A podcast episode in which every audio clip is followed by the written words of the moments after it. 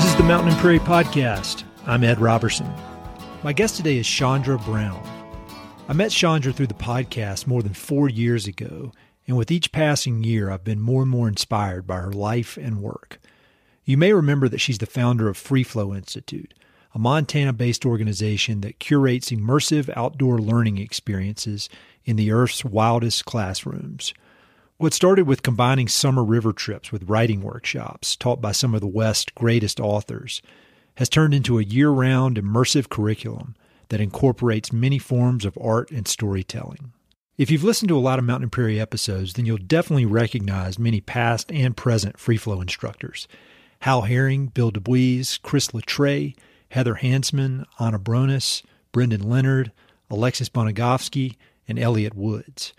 And you'll also recognize many of the free flow classrooms, which include the Salmon River, the Green River, the Big Blackfoot River, the San Juan Islands, and the canyon country of southwest Colorado. And that's just a few of them. The overlap between what Chandra has built at Free Flow and what we're all doing here at Mountain and Prairie is significant. So I was excited to have Chandra join me again for another conversation. If you want to hear more about Chandra's upbringing in Alaska and her fascinating life trajectory, I'd encourage you to go back and listen to our first episode.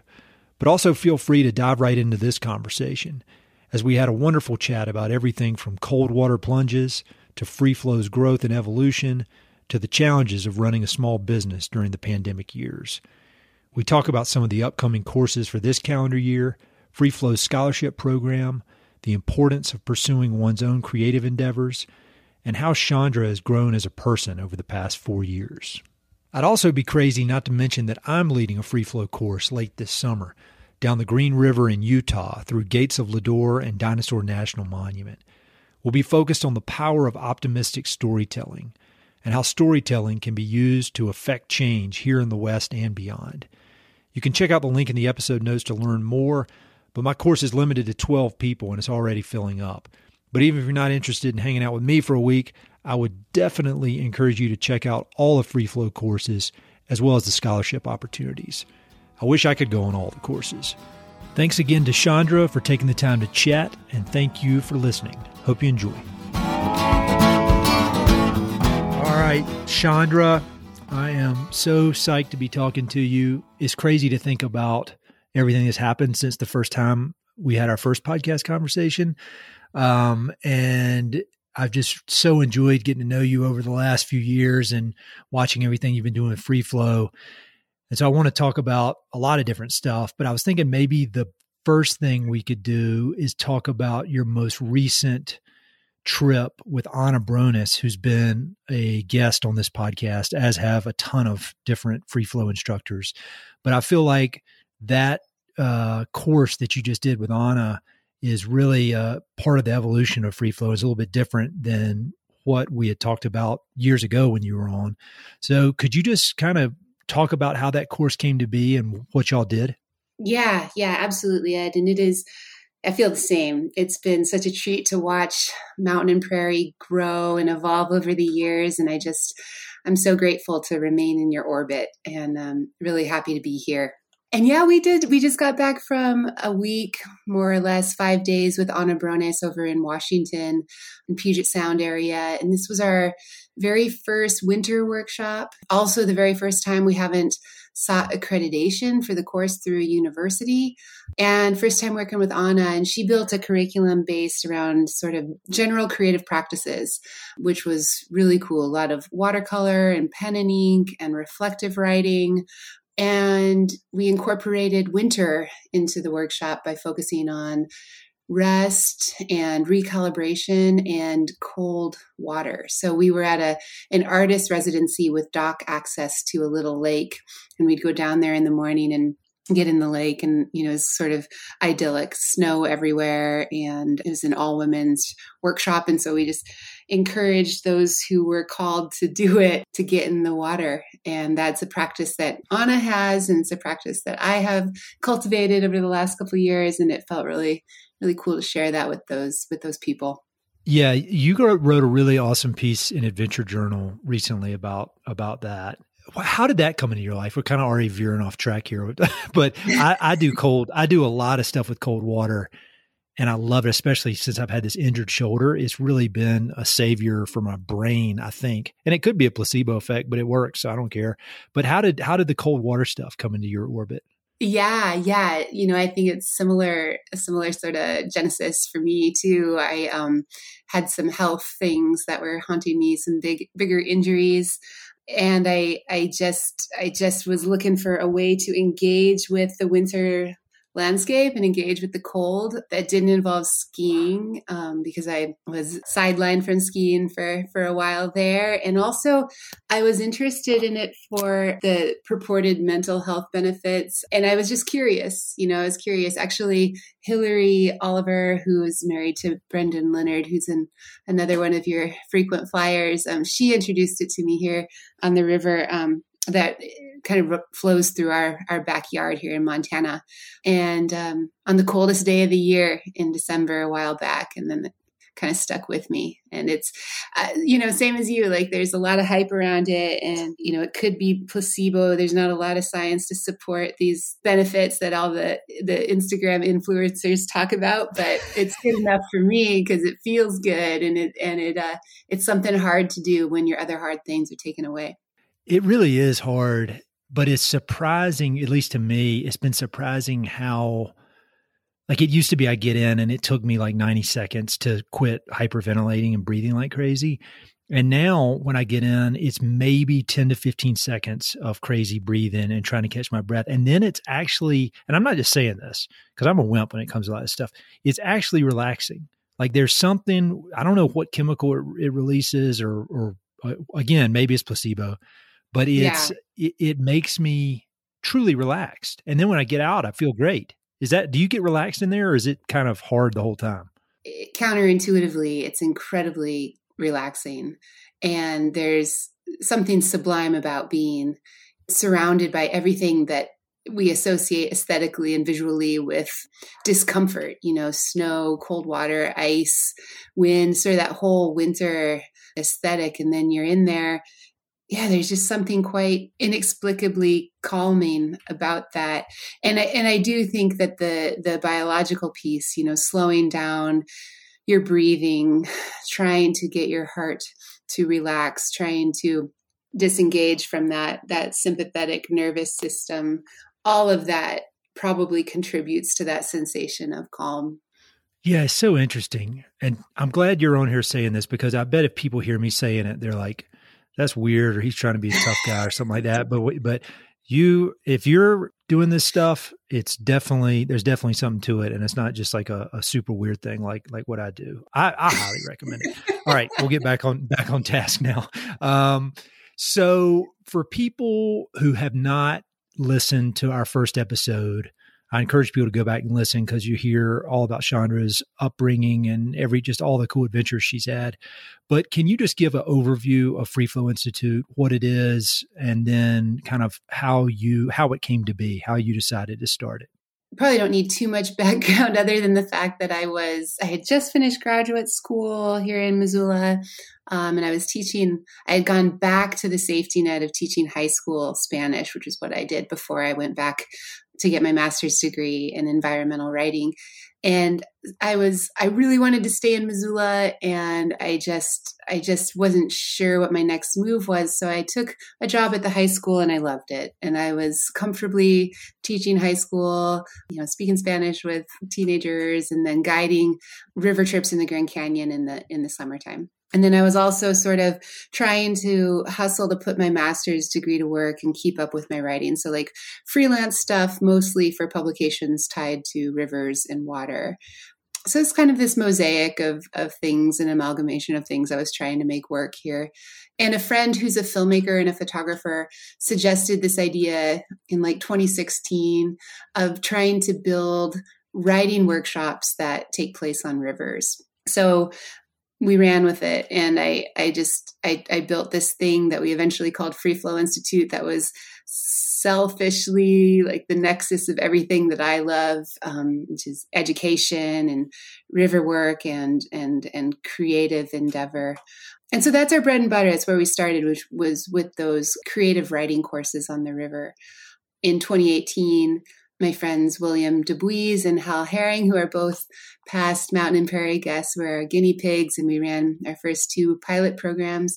And essentially, we just started building outdoor education programs that were meant for everyone, not just for kids and kids or undergrads. It's such a cool story. And both of those guys, Bill and, and Hal, are just legends in the world of writing and journalism in the West. When you think about where you started, and you were pretty early on at our in our first conversation and and where it has gone now. And i mean you've had to go through the went through the pandemic. I mean a lot of a lot of stuff has happened. It hasn't been a, a easy ride. Can you just kind of talk about how it's evolved and how it's grown? I mean i think your workshop with anna that you were just talking about is one example but but when you kind of if you can step back and look at the trajectory of how this thing has grown and evolved over the years how would you describe that yeah.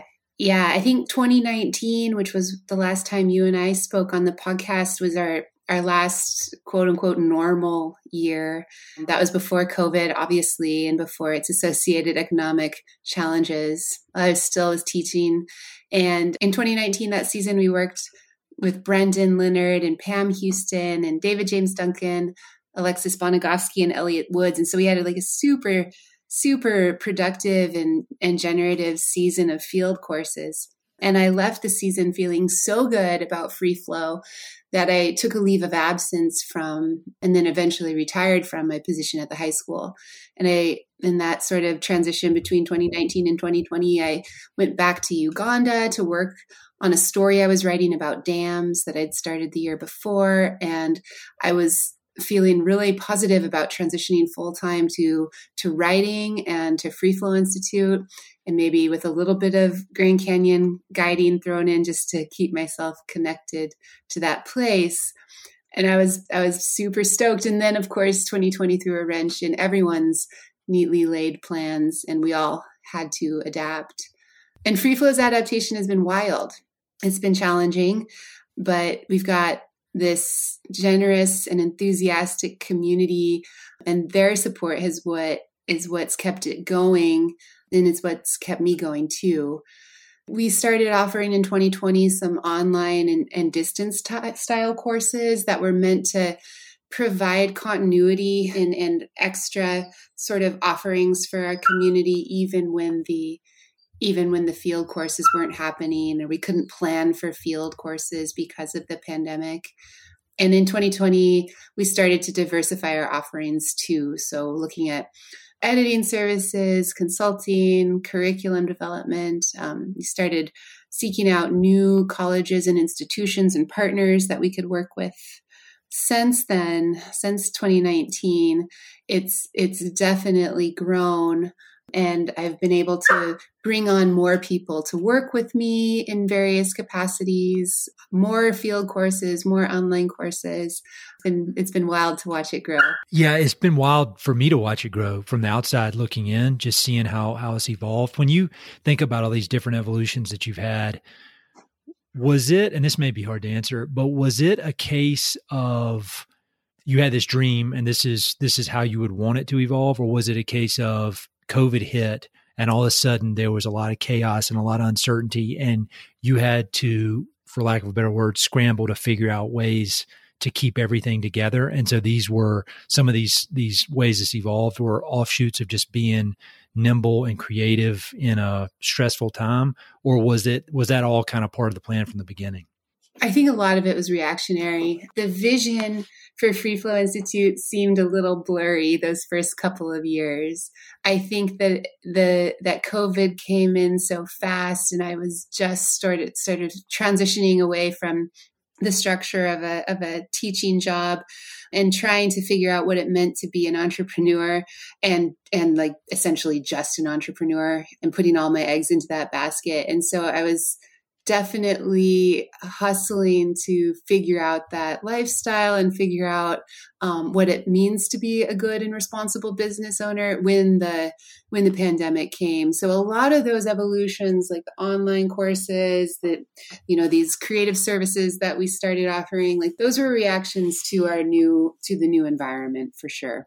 And so I'm real interested in that in in your process of quitting your job and going after this full time because I think anybody that's started something on their own, you know, they've gone through that and I think a lot of people have dreams of doing that, but for one reason or another, I mean it's it can be scary and nerve-wracking, so a lot of people don't do it.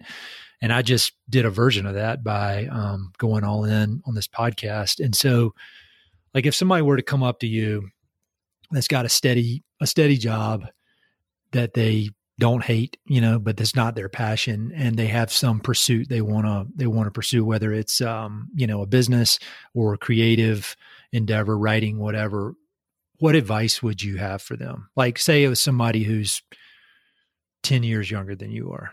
I would probably tell them that there's just not one right way to design their life. And there's no one correct way to derive joy or pleasure or meaning from what it is that you do or the, the relationships that you have. And I, I think that for me, it took a lot of, of conversation and you know meditation and reflection but also a lot of conversations with people that i respect to to give myself permission to deviate from what felt right, what felt right. And I use right in quotation marks there because it, it, it's responsible to be a teacher and also mm-hmm. to supplement your meager teaching salary with with other jobs right and it's responsible to you know invest in your home and invest in your relationships in a conventional way but i think that it's also it can also be irresponsible to ignore those parts of yourself that are are, are seeking to be expressed and, and are asking to be expressed. And there are more creative ways to interpret what we're supposed to do here and what our purpose is. And I, I think that we just we're not all meant to fit into um, into into the designs that are laid out for us. And so I think I would tell someone who's who has a vision, who has something in mind that they think the world needs, that it's it may be considered irresponsible to to let that dream languish. And so of course we're not all in a position to drop our you know our salaried job and go all in with something that f- seems to fuel our our heart and our imagination but and I and and this has been very difficult for me at times and for my relationship and for my friendships and everything else because it's a it's a it's a constant hustle and it has mm-hmm. has a lot of ups and downs but I think if someone's in a position where they have the freedom they've got some resources set aside and they're curious there's that they should probably just try it. And and you know my administrator at the high school told me and this was so amazing and i'll ne- never ever forget it you know he said you'll always have a place in the schools. You can always come back to teaching. That's a skill set you won't lose but you'll probably regret it if you don't if you don't chase this down and and just quell your curiosity that's really cool are there any specific either business owners or creative folks? I mean, you probably have your list is so long, but that you have admired and kind of see what they do, and you're like, man, I, that's a good model. If I could kind of do a version, my own version of that. Like for example, for me, Brendan Leonard is is is one. I mean, he's just and people can take Brendan's course this summer and go running with him um, around Missoula. Um, I just the, the way he's done it and the way he continues to do it, it's just been so inspiring from from both a creative perspective and from a business perspective because he's been able to uh, make a, a, a living doing this, doing what he wants to do, and all he wants to do is make art. And um, it, does anybody come to mind that you admire? Yeah, I think Brendan. I mean, not to just ride on your coattails there, but I think that's that's the first person who comes to mind. He's built he's built something that is truly unique and and in doing so, he's been able to structure his work around the other things that he loves, creating something that that actually looks like balance. And he does he does get to make his art and he makes art for as and they come out as gifts, right? As as gifts mm-hmm. for the mm-hmm. people that that he cares about and the people that that find value in what he makes.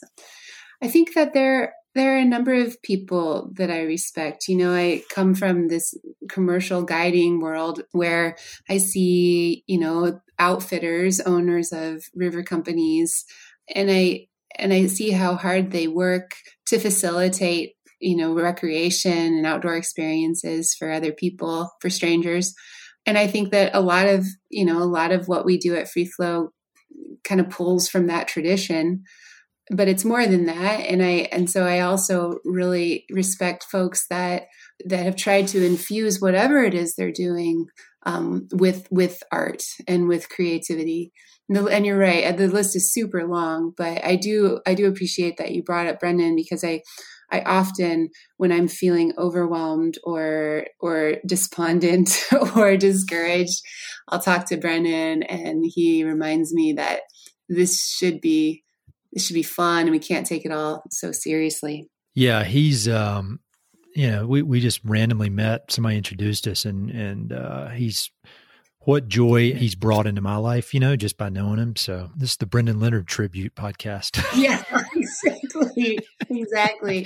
Look at our um, Look at um so one cool thing that has popped up with Free Flow since we last talked is the Free Flow Foundation and you've been able to to start or for for a while now you've been able to award scholarships for free, free flow trips which i think is really really awesome because these trips are, are really nice and a lot of them are run through very you know great outfitters on some of these rivers and they they do cost uh, a decent amount of money and so the fact that you've been able to offer scholarships is just a really unique and generous part of everything you're doing. Could you could you tell me? And I don't even fully know the whole story here, but could you tell me how the foundation came to be? Yeah, for sure. Um, it's another product of 2020, right? The weirdness that was 2020. I think it was in in March, like COVID was in full swing, and I was much you know like much of the country like i was like well i guess this year i'll build a garden for the first time in my adult life Make and i remember bread. isn't that what everybody was yeah, yeah yeah exactly so i remember quite clearly i was you know in a gar- uh, in this thing that would eventually become a garden bed and a colleague from the the high school in missoula called and she retired after my first year of teaching there but she's she had started this really small nonprofit that was originally meant to help fund student travel to peru for her spanish students and she just called and was like hey i've been thinking about what you do and i'm wondering if you if it would be useful to your project to have a 501c3 and I was like, why not? Let's make a garden and let's make a nonprofit. And so yeah. I ended up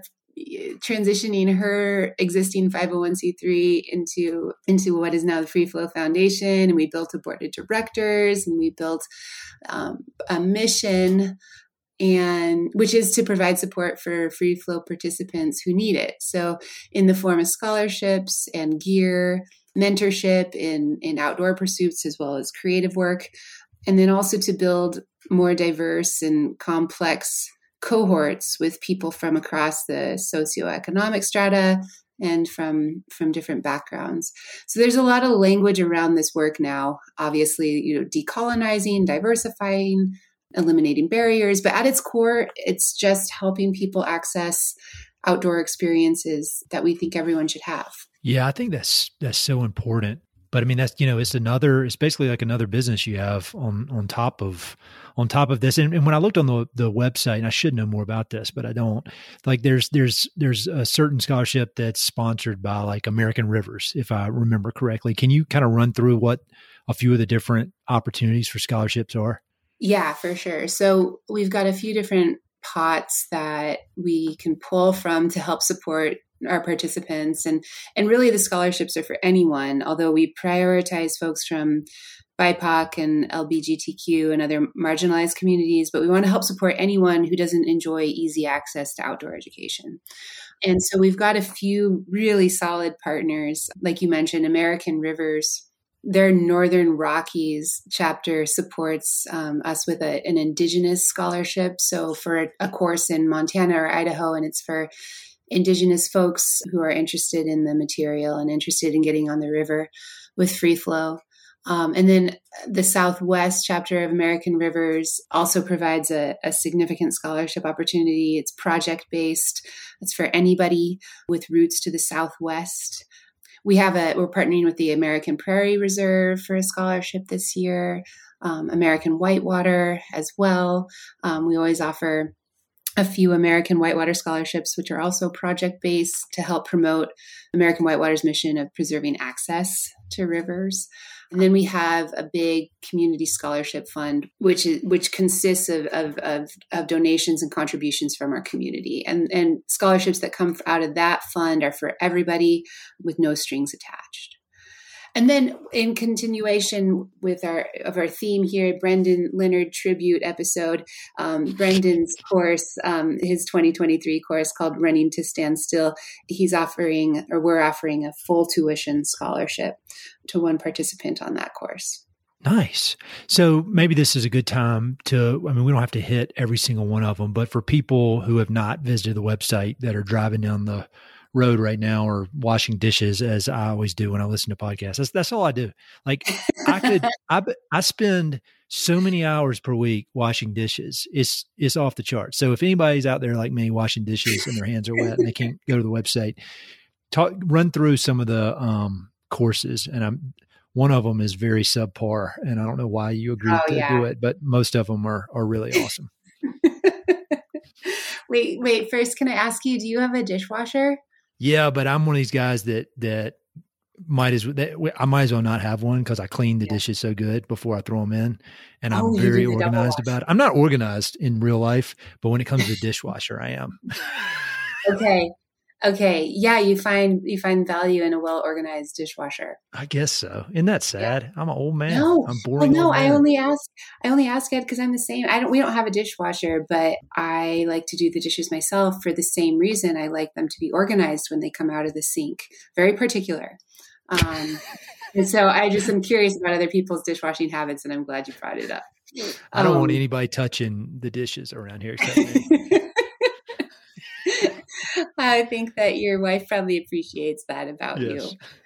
um, yeah, so we've got you know, yeah. So don't go dry your hands. These are the courses that we have this year. We've got our our first course with Craig Childs um, at the end of April down in the Dolores River Basin in Colorado, and that's actually um, a base camp supported hiking course. It's, it's short and um, we're really looking forward to working with Craig. That'll be our first time with him in the field. And he's, as you know, he's just a legend. Oh, yeah. Um, and then we're working with Joe Wilkins on the Blackfoot River here in Montana. We're going sea kayaking in the San Juan Islands with Ana Maria Spagna. Chris La Tray, who's another one of your guests, is leading a course called Good Ancestors on the Missouri River and that we're looking forward to that um, as he's about to release his new book becoming little shell. We're new we're doing a, a course with brendan obviously up in whitefish montana going running. That's the first time we've done a running and, and writing workshop. We are hoping to get down on to the rio grande with sherwin bitsui who's a, a navajo poet and an exceptional teacher also working with Fort Lewis College um, with Byron Aspaas, who's another Navajo poet on the San Juan River. And then at the beginning of September, we're working with this guy named Ed Roberson and getting out on the Gates of Lodore on the Green River. We're super excited, Ed, to finally get to work with you. I'm super excited. It's gonna be it's gonna be so fun. I mean, you know, it's one of those things in the the when I've done these versions of these kind of trips before, I've I found that I learn more from the the participants than I feel like they learn from me. So I'm I'm just honored to be included with all these awesome people. Um, it'll be really cool, and so people can go to the website to see all the the info on that. But so in all your years of being involved in these courses and helping to craft these courses and seeing people come through, like what do you think? What makes somebody have a successful experience on one of these things or an enjoyable experience? Like, what kind of attitude do they bring? I mean, I, I feel like for the most part, free flow kind of self selects for a certain type of person. But like, if you were giving somebody advice on how to arrive? Like, in what state of mind do you want to arrive to to get the most out of one of these courses? Is there a common theme that you've seen that kind of ensures people have a successful trip, however they define success? Yeah, yeah. I think I think that everyone comes to the the free flow courses with a, a different intention or a different objective, and I, I we do find that it's helpful for folks, and, and we try to we try to call this out at the beginning of every course. It's helpful for folks to to be um, specific and identifying what that intention is and, and really putting language to it. What's your objective? Why are you here? And then it, it sort of gives gives you something to come back to, like a, a North Star to bring you back to why you're on the course when the environmental or social inputs inevitably threaten to overshadow why you're why you're there, your needs and your hopes. So clarifying that intention before before you come can be really helpful. And if that's not available to you, and even if it is, I think coming to the course with with with a sense of curiosity is critical.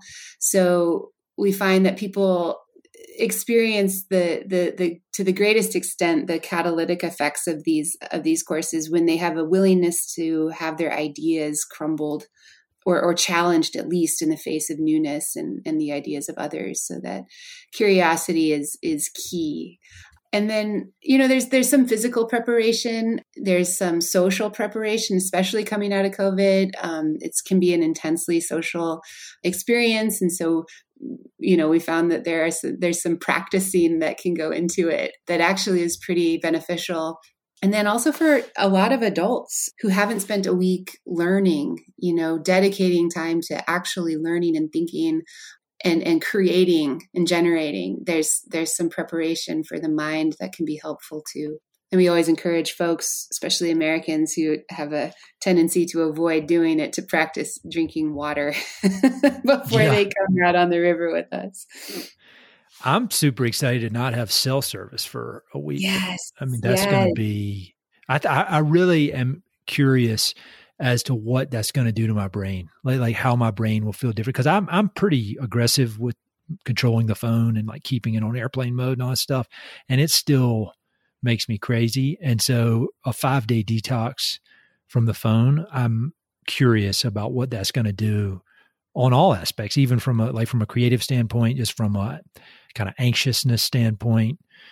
I don't know. It's going to be interesting. So, wait, when you think about success stories, and I mean, I, I, imagine everybody has their own version of of a success story from going on one of these trips and some kind of breakthrough or a, a, a new way of seeing things, whether it's their own personal life or the project that they're working on. And you don't have to name names, but in all the years you've been doing this, does anybody pop up as kind of a success story? Some somebody that's memorable that maybe had some sort of breakthrough, creative breakthrough on one of these trips? Oh, that's it's so wonderful to try to go back through all the courses and think about the folks we've worked with over the years. And I think on I mean it'd be hard to call out one or one or two folks, although there are many that I that I observed that that transformation in or or so I'll speak in generalities on that. I think I just because yeah, please, please. Um, one of the greatest things that that I get to observe is is like the building of like true building of community on these courses where the mm-hmm. cohorts tend to stay together. So they keep sharing their work with each other and cheering each other on from their respective corners of the country. And that that to me feels really important and it feels like a huge success when that happens. Other things that come out of the courses that feel successful when people find that they can call themselves a writer without qualifications without any sort of explanation or or preface or um, you know before before they make that that proclamation they they realize like I am this this thing that I've been trying to be and I give my I give myself permission to be it. So it's sort of a like a re-identification with oneself that can happen that's pretty pretty profound. I like it when people make connections on the courses and they're able to go on and, and publish or or that's when stories come out of the courses that makes me really really happy too and i like it when people come together on the courses to discuss really big things that matter.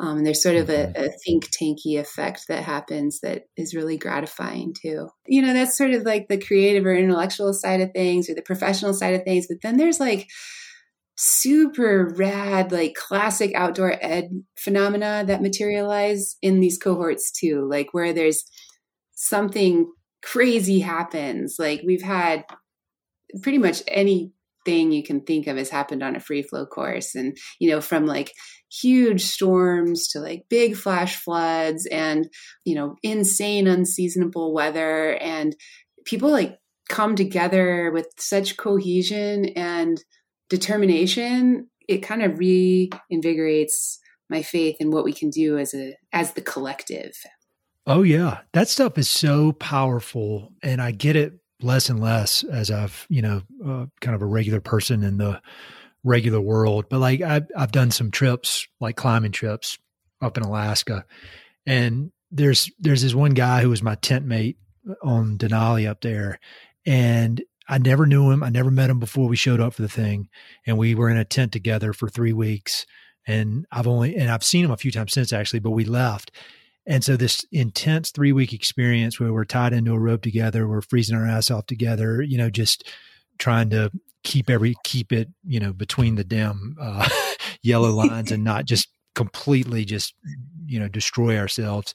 And in that three week time period, I consider that guy a better friend than most people that I've known for like twenty years. Mm-hmm. And and it's just because of that intensity and the instant feedback you get from being in a kind of extreme environment and uh, the teamwork and the camaraderie and the, the shared purpose and the community and i love it I, and that's just something i've really missed and something that's one of the things that i'm really excited about for for my trip down the green this summer is to get a five day dose of that you know because it, it goes a long way i think these days. Yeah that's right especially if if you know for for most of us especially as we get older we settle into our routines and we you know we've got our responsibilities and our families and you got to work harder to get out of your comfort zone. And um, good things happen right? Like it's it's galvanizing it's like it's generative and it's um we we need it you know we need it. And and that goes back to the cold water thing too right? Like yes. if you you know if you don't get a periodic dose of discomfort or adversity you know your your constitution changes and you see things differently. And um, conversely if you allow yourself to get close to that stuff to get close to the hard stuff the scary stuff that is the impetus for for really important really important things inside your your mind and and your heart. And i think i think it's that combination of you know it, it's really special on free flow because you get that proximity to hard stuff and then but then you also have built that container for reflection and, and synthesis and so that's what I, you know, as a career river guide, that's always what I thought was missing, you know, because it's you have these shared adventures, like you and your your your friend on on Denali, right? Like you have mm-hmm. an adventure that is so powerful and and so transformative and what I want everyone to be able to do is then synthesize that experience, right? And get it down in words or in images or something, some way to hold on to what you learn up there on the mountain or on the river. So, yeah, I think it's, I, I hear you. I think it's important stuff for sure. It's such a great idea. I remember when Stephanie emailed me and, and I, I was not aware. She's like, you need to check out Free Flow Institute and Chandra, and and it was the first I'd heard of it, and instantly I was like, "This is the coolest thing." And I mean, you've really found this niche that I think so many people appreciate, and I think there's and and it's weird how much of an overlap there is between Mountain and Prairie and Free Flow, both eh, in in the the people I've interviewed happen. There's so many of them that happen to be instructors on Free Flow, and then just the general idea, and it's just wild how the universe does that kind of thing. But I'm yeah. I'm a super yeah. fan of, and I can't believe I get to do a trip. I mean, it's going to be. I'm super excited, and I, I think it'll. I, I'm pretty positive it's going to add value to the people that that sign up. So I'm self-deprecating to a fault, but I am, I do think yeah. it'll. I, I, think there's going to be a lot to be learned all the way around. One other question about just kind of the the results of of free flow. So you you talked about what students can experience and how students can change and the great things that come from that. How have you changed as a person, as a leader, just in general since starting free flow to now? Like when you look back at yourself in 2017 and then you compare yourself to now, how would you say that this journey of building this business, taking people on, you know, on these trips and I really feel like it, it is a business, but but you're you've got a servant's mentality. Like like you're, it's very clear that you are you're giving. You know, you mentioned giving gifts, and like like you're you're this is a gift to people. And so, how has that changed you? Oh, thanks, Ed.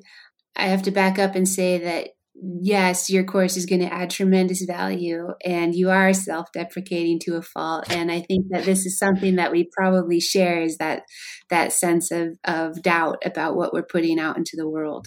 And I think that that is, is a form of humility, right? And I think that humility has a lot of value in the work that we do, but also yeah. I think I've been working really hard on trying to, on trying to find my, find my confidence within this this space and remember mm-hmm. that we do build beautiful magical things and they they can be gifts to people for me there's there's felt i've felt a disconnect in my mind between the fact that it is a business and we're selling these things and the fact that they are they are beautiful necessary offerings and so now it's yes. been a challenge to try to braid those two realities together. And i'd say that's been the biggest the biggest thing for me as a as a as a business owner is trying to acknowledge the fact that they can coexist and they're not mutually exclusive. I think that also the definition of, of leadership has changed for me within this the context of free flow. I've tried to invite other minds and other people's visions to the projects so that involves a lot of delegation and release of control which which is um, kind of like with the dishes you know? I mean sometimes that's hard. It's hard. I'm not budging also, on the dishes.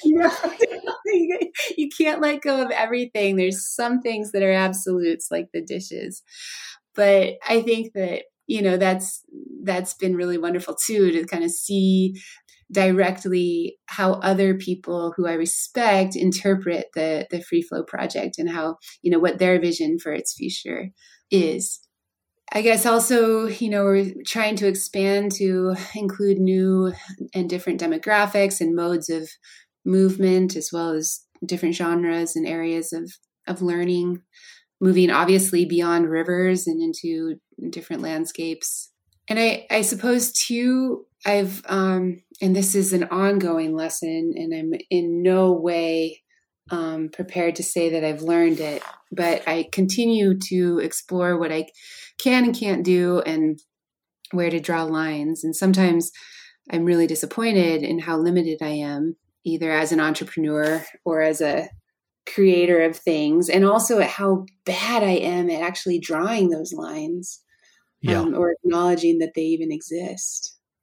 But are you a? Is it hard for you to delegate? Yeah, it's been hard. It's been hard not because I don't trust the people I work with, and I do. I trust them and respect them to the to the ends of the earth, but it's just hard for me to parse it out if that makes sense like to say to to make discrete tasks out of the out of the big and ultimate task does that make sense yes well, I would imagine though you're you're probably better than most because of your teaching background. You know, it's it's like if I feel like I understand something, that's one thing. But if you have to tell somebody, you know, teach it to somebody, that takes a different level of understanding. And I think that's how it is with any of these tasks and, and really having to figure out like, all right, well, this thing I do every day, what are the what are the pieces of it and how can I teach somebody how to do it or or instruct somebody how to do it? And it's it's a lot different than knowing how to do it yourself, at least in my experience.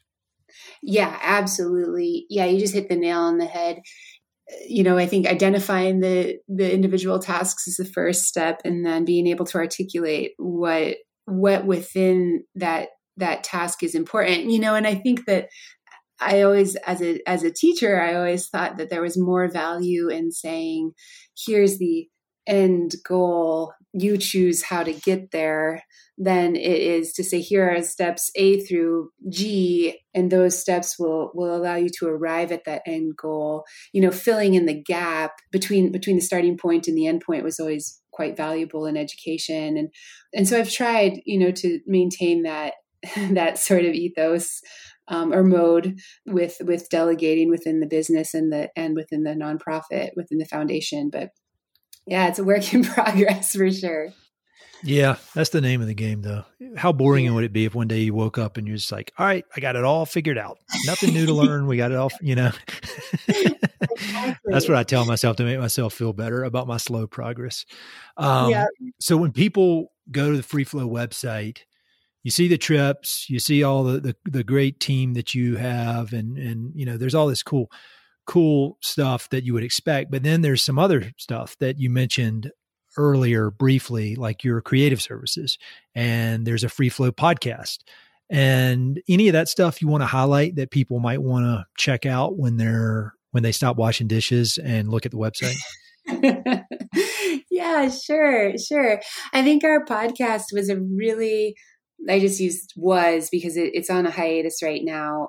It was a really wonderful way to to integrate the work of our community both our instructor community and our partners and our you know our alumni into something cohesive and and we thought it was quite lovely but that was supported by a, a grant from an, an organization called the prop foundation up here in montana and our grant ran out and we have we've had to pump the brakes on our podcast at least for the time being um, again, that goes back to the drawing of lines, right, and the recognition of limits. But the cool thing about a podcast is is there forever. You know, I mean, it's like it's it's out there, and people can people can listen, and um, so I, I would encourage people to to check it out because I I really enjoyed it.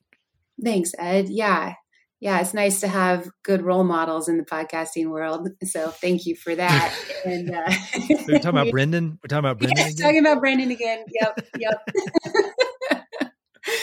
no, we also have that page called Creative Services, and that again was, you know, one of the byproducts of our our challenges within COVID. But it, we've decided to stick with it because it really it's fun to engage our minds in these other ways and, and kind of capitalize on our collective skill sets um, and offer these things that we find that people are interested in and people need you know the the editing the writing the the the support I hesitate to use the word coaching because I don't like that word anymore. But you know, basically, we're we're just we want to offer what we have um, to to folks that that might find value in it, and that also goes with you know for curriculum development too, and trying to develop you know new innovative ways to do learning outside. Yeah, everything you're doing, the, the idea of a gift. I mean, really, every, every aspect of free flow has that kind of ethos behind it of like this is produced with a generous spirit to try to help people and i think that's i think that's so cool i mean in a very i'm not trying to compare my little thing to what you're doing but like i, I read a bunch of seth godin and i was talking to a college student today actually about creating stuff and i was like just read seth godin because everything he says is that you need when you produce something put it in the world think of it as a gift and and you want it to add value to the people that that buy into it. And that's I feel like that's what you're doing and it's just it's been so inspiring to me like as I've been trying to build up my little thing to watch what you're doing from afar and and check in every so often and it's just it's really cool man it makes me feel better about the whole universe uh, everything Aww. you're doing so I'm not joking I'm not joking it really does um one Thanks. other question for you. I might have more questions, but you're always you've always got good book recommendations. You know so many awesome writers and authors and poets and you know you you write so much yourself. I need some book recommendations that I may not have ever heard of. Oh man. Well, that that second part is a tall order because you are you got your your finger on the pulse of all things literary but I actually, you just mentioned Seth Godin, and I think you and I, even earlier this winter, were talking about him because I, we we hopped on a call right as I had finished his book called "This Is Marketing." Oh and, yeah, yeah, yeah. Right? And i was like i was all i was all a buzz with with everything that he was talking about that you just talked about and that has really recalibrated the way i look at this idea of, of selling things. And it was it was like it validated it validated everything that i wanted to believe but couldn't was too insecure to believe. And so i guess you know that kind of ties back to that question too about you know selling selling things and putting or putting things out into the world and and hoping people find the value in them. Like if anyone is is hoping to create things um, under a business model I, I think that seth godin book this is marketing is required reading. I agree yeah conf- it's confidence building and it's and it's and he writes from a, a, very human place. So that book was revolutionary for me this winter for sure. He's a um, genius. I i saw yeah. him at the salt lake city airport one time and went up to him and introduced myself and he was so friendly and nice and i promptly got out of there because i didn't want to annoy him but seriously like if anybody's doing any sort of creative work he's he's the guy. He's the guy yeah. And he's got, you know, he's got his little podcast too, Akimbo, which is just like these great little doses of, I don't know, his perspective, which is so mm-hmm. valuable. Mm-hmm. Other books, Ed, well, Anna Brones recommended this book called Wintering by Katherine May. And I read that in preparation for the, the workshop, our winter workshop that we just did in February. I was so surprised by it. It was one of the most surprising books I've read in a long time. Just beautiful prose, all about this idea of wintering as a verb. So, like the winter um, holds all of this sort of mythical or, or, mythic darkness and, and everything that that we should do if we're paying attention to the seasons and don't do as modern humans. Um, she addresses in that book and it was just lovely. Another one would be oh you know have have you read atul gawande's book called being mortal no, I have not. I think I might actually have it on my shelf. So many people have recommended it and I have not read it, but I know exactly what it is.